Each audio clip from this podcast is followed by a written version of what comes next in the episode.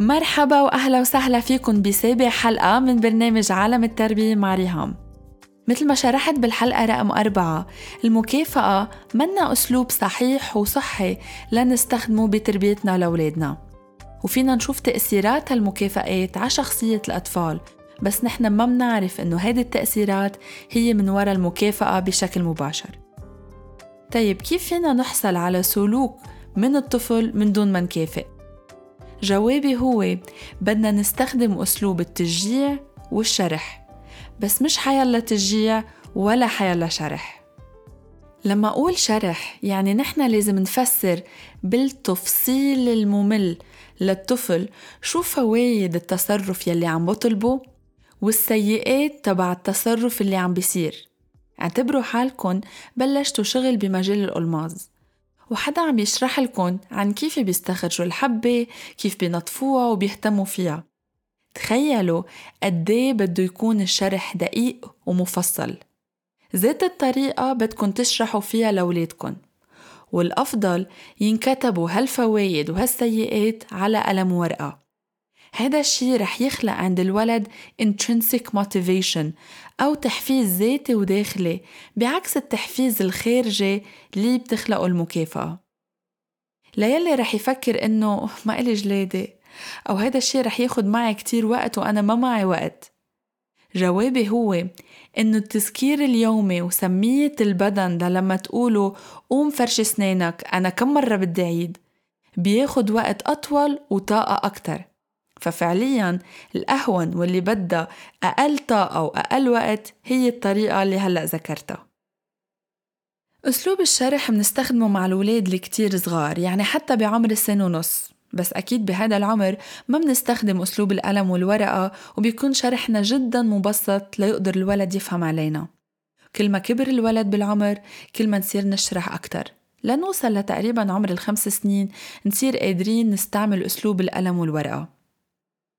تاني خطوة بالشرح هي إنه نستعين بال visual support أو الدعم النظري لنفسر للولد المدار تبع السلوك يلي عم بيصير.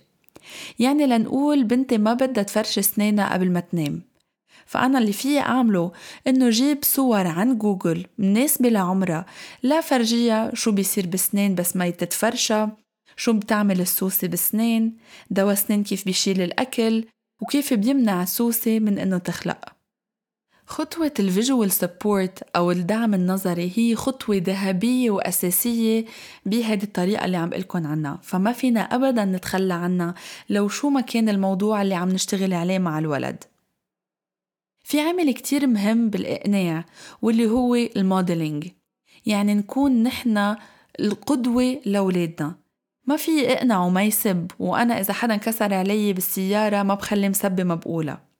فإذا بدي إياه يفرش سنانه بدي أتقصد يشوفني كل يوم عم فرش سناني. رابع نقطة مهمة هي إنه ما نضغط أو ننق على الولد بطلبنا.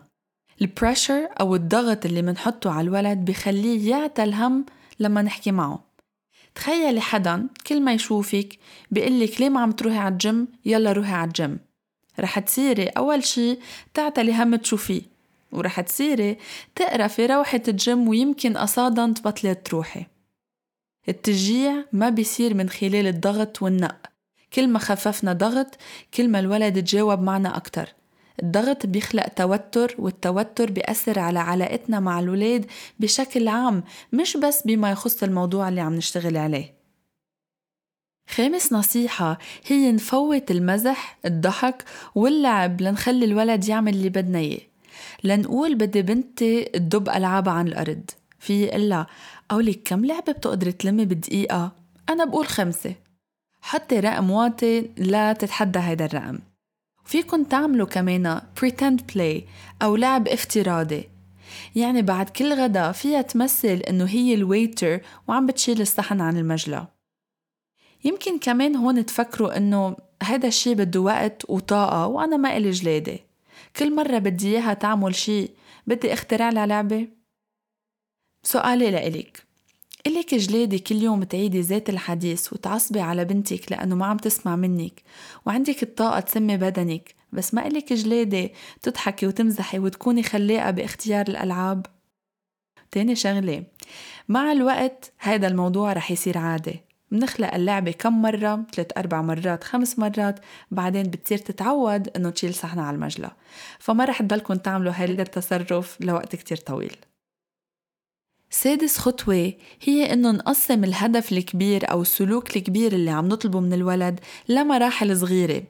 إذا بدي بنتي تصير تقرأ كتاب كامل فيها خليها تبلش بكم صفحة بالأول لتوصل آخر شي تصير تقرأ كتاب كامل.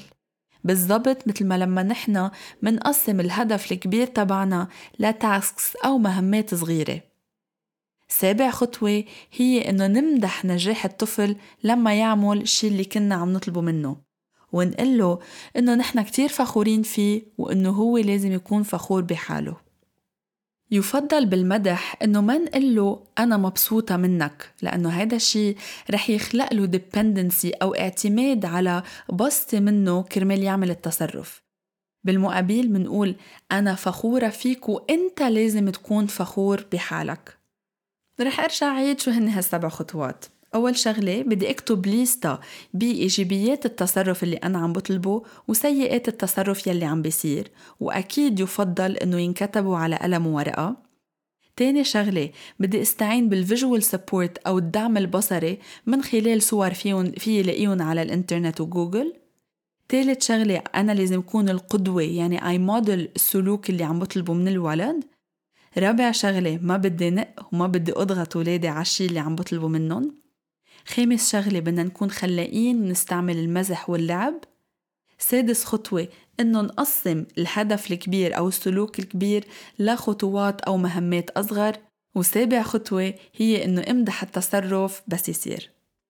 تمرين هالأسبوع هو إنك تنقي تصرف واحد بدك ابنك أو بنتك يبلشوا يعملوه تصرف واحد بس وبدي إياكي تطبقي كل السبع خطوات اللي قلتن بهيدي الحلقة.